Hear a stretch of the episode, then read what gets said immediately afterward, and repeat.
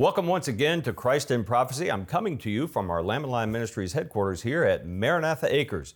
As we approach the time of year when we celebrate Jesus' birth over 2,000 years ago, I wanted to change our usual setting and slow down to reflect on His first coming and the promise of His second coming. I'm joined today by Dave Bowen, our teaching evangelist.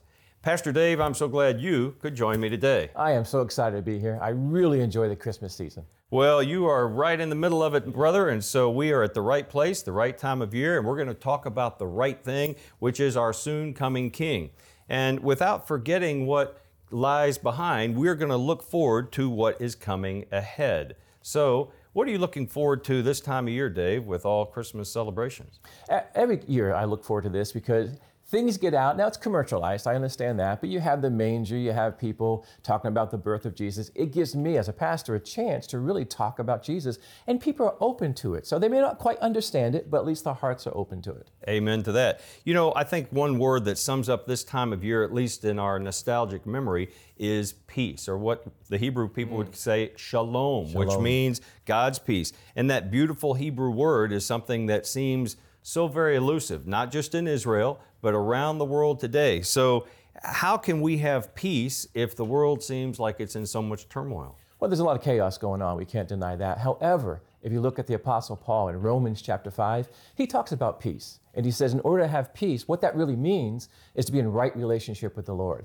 So, no matter what's happening in the world, no matter how chaotic it gets, what we do here at Lamb and Lions, we help people understand they can be in right relationship with the Lord and have that peace. Have that eternal peace. Amen. You know, I think uh, we've talked about even this year at times, long before the turmoil in the Middle East, that it's one thing to have trouble in this world, external trouble, but it's another thing to have internal peace or shalom. The Lord said, In this world you will have trouble, but in me you can have peace. And he told his followers, Let not your heart be troubled. I think there's a key distinction on that which is within our heart and that which is external. And so, as Christians, yeah, there may be troubles buffeting all around, but inside we can know that lasting peace, which passes all understanding. Right. And it just came to me too as you're talking about that, what's happening in Israel. Psalm 122 6 tells us, commands us to pray for the peace of Jerusalem. Amen. And doing that, it's not, it's not a suggestion. It says, He wants you to do this, and He gives us two blessings to do that. He gives us peace and security in our own household if we will look at Jerusalem and, and pray for the peace of Jerusalem, which you and I know won't happen until the Lord Jesus comes back. You know, so even as we pray for the peace of Jerusalem, what we're really praying for is the coming of the Prince of Peace Absolutely. so he could reign from Jerusalem, giving peace not only to Jerusalem, the land of Israel, but the entire world, which will be flooded with peace, righteousness, and justice during the millennial reign of Christ. Amen. Well, right now, we don't see that kind of peace. In spite of some who claim we're living in the millennium as, as we speak, uh, the world seems to be swirling with chaos. And a lot of people can testify, some of you may be able to testify, that in your daily lives, you feel just a swirl of chaos, a lot of anxiety. and I'm reminded that when Jesus came 2,000 years ago, and was born in the little town of Bethlehem, just south of Jerusalem, laid in a manger in swaddling clothes, the world then, like it is now, was a very dark and foreboding place. Well, the Romans made sure it was that way, especially for the Jewish people. However, the Roman um, opposition and pressure they put on him was temporary. And one thing we can remember Christmas songs, everybody enjoys Christmas songs. I like the first Noel. Many people don't know what it means. It's the first birth. And that first birth, Israel has a brand new king. That's the thing to celebrate. And that king is not a temporary king, that's an eternal king to last forever and ever. So we can even have joy, even when there's oppression and all kinds of chaos going on. Certainly right. You know, obviously, I I am reminded this year, my daughter sent me a text and asked me, Dad, how often do you think of the Roman world? I thought, what? I guess mm-hmm. there's some kind of a, a meme out there or a question on TikTok or somewhere that has asked young people how Yes. often they think of, of Rome. And supposedly, men think of it every day or every other day. And I Yes. thought, well, I don't think of it that often. But as a Christian and as someone who studies the Word of God, I realized that when Christ came, Rome was the empire in control of Judea and Samaria and what they later came to label Palestina or Palestine. And so, again, Roman oppression was very prevalent. And I think a lot of people, even then, were looking for relief from Roman oppression. They were looking for a reascendance of Israel's primacy. And still today, a lot of Jews are looking for relief mm-hmm. from the oppression of those who are surrounding them. Many of us could testify in our life, even here in the United States, we're awaiting a, a relief and a, a coming peace that would be external as well as internal. I remember that question being asked. Actually, it was a sportscaster, a female sportscaster, who asked an athlete that question. And I don't think she was ready, ready for an answer. He goes, Well, I think about the Roman Empire about once every two or three days. And she was shocked at the answer. And I go, I wonder how much they really understand biblically what they're talking about. Yeah, a lot of people don't realize our society, our government, mm-hmm. really was modeled on the Roman Empire in a lot of our government structures and us being a republic, having a Senate. Mm-hmm. Uh, of course, we have a bicameral House. I, I don't want to get distracted, but the political churning of that day and age is not unlike the political churning people feel today. And yet, again, God determined in that moment yes. to pierce the darkness and to send forward the light of the world. And yet he was only recognized by those who were looking for him or had spiritual insight to realize he's here yes. right now in our midst. Yes. Well, Isaiah 9 2 talks about this too. The people who walked in darkness. And it says, the people who walked in darkness, they will see a great light, and those who live in a dark land, the light will shine on them.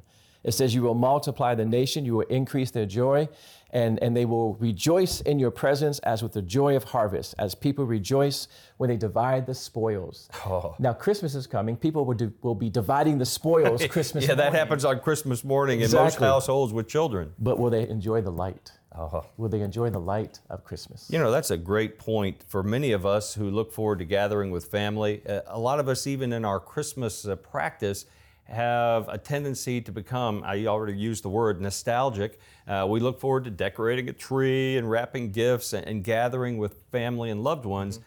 Are we really focusing on the reason for the season, as the bumper sticker goes? Are we just getting caught up in that family moment? You have to be focused on it. You have to make sure you do. I, I know when I was raising our children, my, my kids, before we opened gifts, we read the Christmas story. And it got to the point to where the girls were fighting every year on whose turn it was to read the Christmas story. I don't know if that's the right answer. Of they, fighting every yeah, year. Huh? To, it's my turn to read. It's my turn to read, and it just. But, but the was, eagerness of yes, children. This yeah. is the meaning of Christmas. Now the gifts are just a blessing, and you say thank you, but the whole purpose and why we're here is the birth of Christ. You know, my family a, a while back began to borrow from some of the more liturgical uh, traditions mm-hmm. to have a, a season of Advent and every day to read a passage pointing to the anticipation of the coming of the Lord. Obviously, many of those anticipations we reflect on were his coming the first time, but we always turn it to our mm-hmm. anticipation of the coming of the Lord the second time. So if you can get a sense of the, the eagerness of a child looking forward to Christmas, you can begin to understand the heart that all of us as followers of Jesus Christ should have to the coming of our Lord in the fullness of time, mm. at the appointed time known only to the Father. Amen. Well, Amen. you know, Dave, uh, as I think of Christmas, we always, again, tend to think of this as a backward looking celebration. We, are looking back now, 2023 or so years. I actually think Jesus was born before what we would call year zero. Uh, we won't get into all the details of, of the dates and how those were calculated.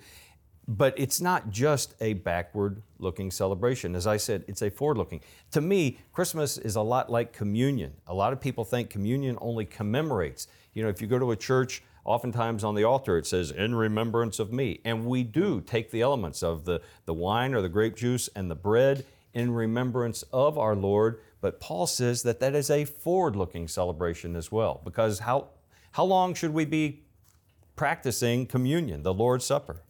Well, I think it's something that's, that's eternal almost because we'll be worshiping. I mean, he, when he said, I give you this cup, this is my new covenant. A covenant is a promise, and that promise is an everlasting promise.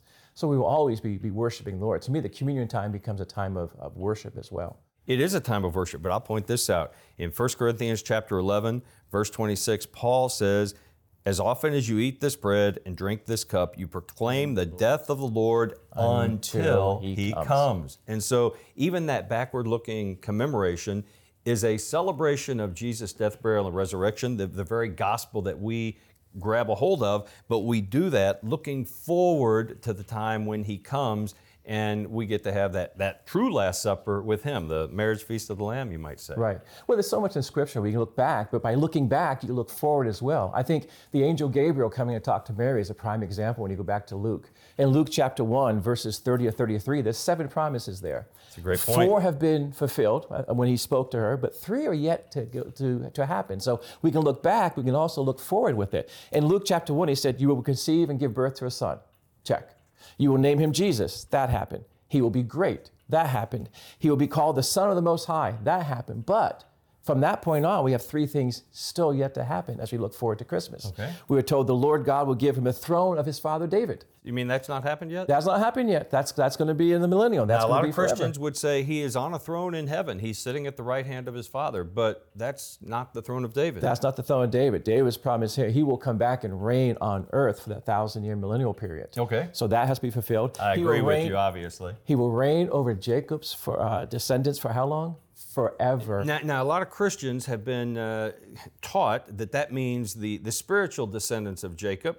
In other words, those of us who have put faith in Jesus Christ, Gentile believers. Some of our viewers today may think that, well, that's me because I'm spiritually grafted in. But we believe that that is a promise to who? To Israel. To Israel, to the Jewish people. To the Jewish people. That the Lord will reign over them as well as the entire world. Right. And I believe, again, backtrack a little bit to the tribulation period, I believe the main audience will be, will be Jewish in the tribulation period. I mean, right now, uh, there's no number to put to this, but if you look at the evangelical Christians, how much of a percentage is Gentile and how much is Jewish? I mean, you have Messianic congregations out there and you have ministries that are Jewish who love the Lord, but the majority is Gentile. And I believe once the church is pulled out with the rapture and we get in the tribulation period, those numbers flip flop. And, and God is, is going to finish with the Jews what he started way back in Abraham, which goes back to Luke. He says his kingdom will be an, a never ending kingdom, beyond going on forever and ever. But he will finish it by looking back at Israel. And, and the whole world will look upon Israel and say, We want what you have. What do we have? We have an everlasting God. I think you almost skipped over that last promise because you, you said it, but you didn't cite it. This is number seven of those seven promises Correct. from Luke chapter 1, verse 30 through 33. So the seventh promise is That the kingdom will never, never, never end. will it ever end? It will never end. Never ever? Okay. So the point is that these three promises made in Luke chapter one Mm-hmm. verses 30 through 33, we see that four of them have already been fulfilled. Looking back, looking forward. and then others are yet to be fulfilled. And I think this is a key, to, even for us as Gentile believers, because sometimes we, we see all the promises in Scripture wrapped up in me. In other words, what's, what am I looking forward to? I'm looking forward to opening a gift on Christmas. I'm looking forward to receiving what is coming for me. And there are many promises given to me, given to you, given to all of us who have put faith in Jesus Christ. But these promises are given to the Messiah. Yes. And I think that we need to begin to understand that some of the promises in Scripture aren't about me, they're about Him. And they're about others in the, the fullness of time receiving what they have been promised the Jewish people, the world, the creation itself, even Satan, who we'll talk about in another episode uh, coming up in a, in a few weeks. But, but right now, instead of just looking forward to opening my own gift, I really, again, need to turn my, my focus on Jesus Christ and what is promised to Him. Right. And, and the promise, in, in the Christmas story, I, I connect with, with Simeon. Remember Oh. Simeon in, in, in Yes, the, in the temple? I, I, I look at him, I mean, as a young Christian, I remember reading about Simeon, I go, that's how I want to be because Simeon said he has seen the Messiah. He understood it's all about the Messiah. And here he is waiting his whole life. He he felt like God promised that he would be able to see this before he passed away. And what he's saying, he says, My life is complete because now I have seen the Messiah. And to me, that, that just touches my heart because I go, no matter what happens, I know I have that peace, getting back to peace. Yes. Because I have understood who the Messiah is, I understand Jesus, and once I have him, now Christmas really is Christmas. You know, I, I also love Simeon. I wish I could claim to have his heart. I think I've got a sense of it because I am looking forward to the Lord's mm-hmm. Messiah. Mm-hmm. I I believe, and every time I go and speak, I tell people in a given audience, I say, I think some of you will not see death until you see the Lord's Messiah, just as mm. Simeon was promised. Now, I can't say that prophetically. I just sense it in my spirit. Mm-hmm. I, I truly hope that I'm in that generation that, that, with my mortal eyes in this life, sees the Son of Man descending from the clouds to regather his church. But the Spirit has not revealed that clearly to Right. me. I just sense the time is so, so near. And yet, when I look back at the story of Simeon and Anna, I Mm-hmm. also point out that Scripture records only two who were looking for the Messiah, that being Simeon, who was waiting there in the temple, Yes. and Anna, who was a prophetess of God, also awaiting the Lord's Messiah. But Anna also, the, the verse says in verse 38 of Luke, there it says that, that she went out and spoke to many people. That, that she, it wasn't just the two people, that she went ah. out and spoke to more about that. In fact, that's what she was doing. She couldn't wait, out, wait to go out and share the news, the good news. She couldn't wait to go. There's a lesson there, but let's look at that verse. Read verse 38. We're talking about Luke chapter 2, which deals with Simeon and Anna, who Yeah. were at the temple. And Correct. let's be very clear this was eight days after Jesus' birth, Right. when his parents, in, in fulfillment of the law's Correct. command, brought their, their newborn son to the temple Right. and would have offered a sacrifice on his behalf, uh, joy filled. And we know that uh, they were a poor couple. They, I don't think they'd yet received the gold, frankincense, and myrrh, so they gave a poor person's sacrifice. But that's where these two older folks were there waiting, Simeon and Anna. But read verse 38. Oh, and the joy that she had too. Yes. She says that that she gave thanks to God first of all. How do you Yes. celebrate Christmas? You give thanks to God and spoke about the child to all who were looking forward to the redemption of Jerusalem. Ah, so here's where I'm going to contradict back again. They were looking forward to the redemption of Jerusalem. Jerusalem. Here's my question. There's a lot of people today who are looking forward to the redemption of America or to the redemption of, of Israel. Let's face it, in this day and age, there's a lot of Jewish people that are looking forward to the redemption of Israel, looking forward to peace once again being uh, reestablished or at least a semblance of peace. But my question is today, are those people who want to see our nation redeemed or returned to, uh, to being made great again? Or those who want the world to have peace? Are they looking for the Messiah? Or are they just looking forward to the gift that the Messiah brings? I think if they truly understand Jesus, they understand what redemption is. When, when Jesus redeemed us, he redeemed humans, didn't redeem angels, did not redeem animals, he redeemed humans. So to say a city is being redeemed, he's talking about people. And the only people who are redeemed are those who understand Christmas, the birth of Christ, and the eternal life and promise of Christ. Well, we understand that, but do people looking forward to all those blessings understand that? Again, I think there are so many in our society uh, who are looking forward to uh, the redemption of a nation, sometimes a political party, Uh, whatever. But are they focused on Jesus Christ or they just want the blessings? And, so we're going to come back to make sure we talk about how a person can be redeemed. But for just a moment, I want to give an example of someone who did understand mm-hmm. uh, their need for redemption, mm-hmm. and that is none other than Christ's own mother, Mary. So, Mary, as a young woman, mm-hmm. was singled out. She was visited to, to be told, You will conceive and bear a mm-hmm. child. We know she was very young because that's when a Jewish woman would be married, probably in her mid teens. And yet she already understood, well, this is not possible. I've never been with a man. Mm-hmm. And yet the Lord told her uh, through the, the angel that the Holy Spirit would come upon her. That's how she would conceive. And when Mary went to visit her cousin Elizabeth, she records a song, or she, at least she mm-hmm. expressed a song of exultance and joy. And in Luke chapter 1, Mary says, in beginning of verse 46, My soul magnifies the Lord. She's praising the Lord and my spirit has rejoiced in God my Savior. Now, there are some who would claim today Mary didn't need a Savior because she was perfect. By Mary's own testimony, She needed a Savior. she needed a Savior. Yes. You needed a Savior. Yes. The Lord knows I needed a Savior. All of us fall short of the glory of God. And so here is this young woman, favored of God. Mm-hmm. And yes, the, the, the Gabriel said, You have found favor with the Lord. And yet she too needed a Savior. And, and I wonder if her heart or her mind went back to the book of Genesis, Genesis chapter 3, where the promise of the, of the, the seed of the woman, which means the virgin birth, because the seed's always for a man, not for the woman, uh-huh. except in Genesis. Or if her mind went back to Isaiah and the promise of the, of the virgin birth. And the, I wonder if her mind went there and she understood how it could happen, because obviously it's impossible unless this is not by a, a human way, but by the Spirit of God.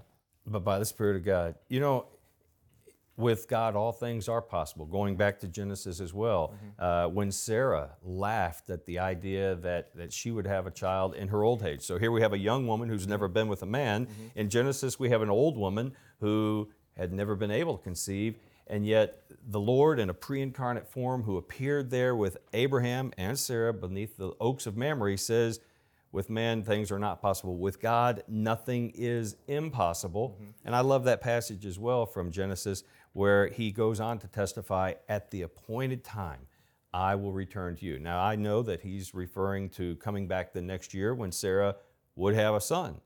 But I think it's a prophetic uh, foreshadowing of the promise that at the appointed time, the Messiah will again come a second time. See, this is a great thing about Christmas because you can start talking about Christmas and get into a Bible study with that too. You're, you're bringing Sarah up. I mean, God changed Abraham's name and Sarah's name, but what He did, He added an H to both their names, and the H represented God breathing, meaning that they're 80, uh, they're 90 years old, and 100 years old. There's no physical way they could do it, so it had to be God's breath. God had to be involved in order for that promise to be fulfilled. Christmas, God has to be involved in order for the promise to be fulfilled. Our mind has to come back to our Lord Jesus Christ and what it's all about. So this brings us back full circle. Here we are at Christmas.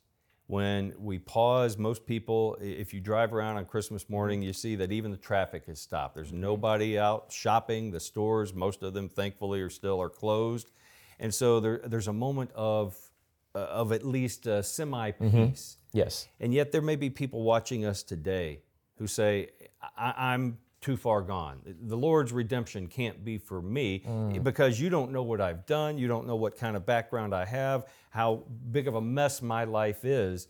And yet, with God, all things are possible. Yes. And so, you know, we want to give a message of encouragement and hope and, and eternal peace, even to those who feel like their lives are in such turmoil, or like the people of Zebulun and Naphtali, they are groping about in darkness. So, you and I obviously have, have found this peace mm-hmm. and, and the H you talk about.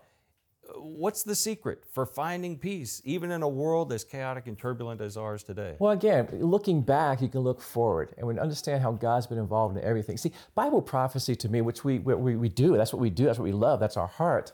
It, it brings trust to the Lord, it brings trust to the Bible, it brings trust. If, if, you tell me you're going to do something and you do it, I, I'll trust you. If you say you're going to do something and you don't do it, then I may second, you know, I may not trust you the, the next time doing that. Yeah. So that trust comes in. But you look at the scripture, Numbers 24, it talked about the star. It talked about the a star shall appear from Jacob. Uh, Psalm 72 talked about the wise men and gifts. Jeremiah 31, unfortunately, talked about King Herod and the babies in Bethlehem. Hosea chapter 11 talked about them being called out of Egypt. So because we the, the scriptures talked about this and we see everything play out in the past, then we can say everything that's in the future will also play out as it did there. The trust is there. So the Christmas story, the entire Christmas story, comes full circle as well, and we can trust all of it. And that's what we need to understand. What Christmas is all about, it's not about a baby in the manger. See, people enjoy the baby. They get uncomfortable with the, the adult on the cross come Easter time. Yes, they do. But the story comes full circle. Yes, we cannot end at Christmas. We do have to go to the cross. Correct. So even now, the baby in the manger, as you said, is destined for the cross, and we can't just you know be like the the the, the movie where the race car driver wanted to only focus on little baby Jesus. That's the safe Jesus. That's the non-threatening mm-hmm. Jesus. Mm-hmm. That's the Jesus that's so picturesque. He he lays in a manger and he's he's innocent and harmless and non-threatening.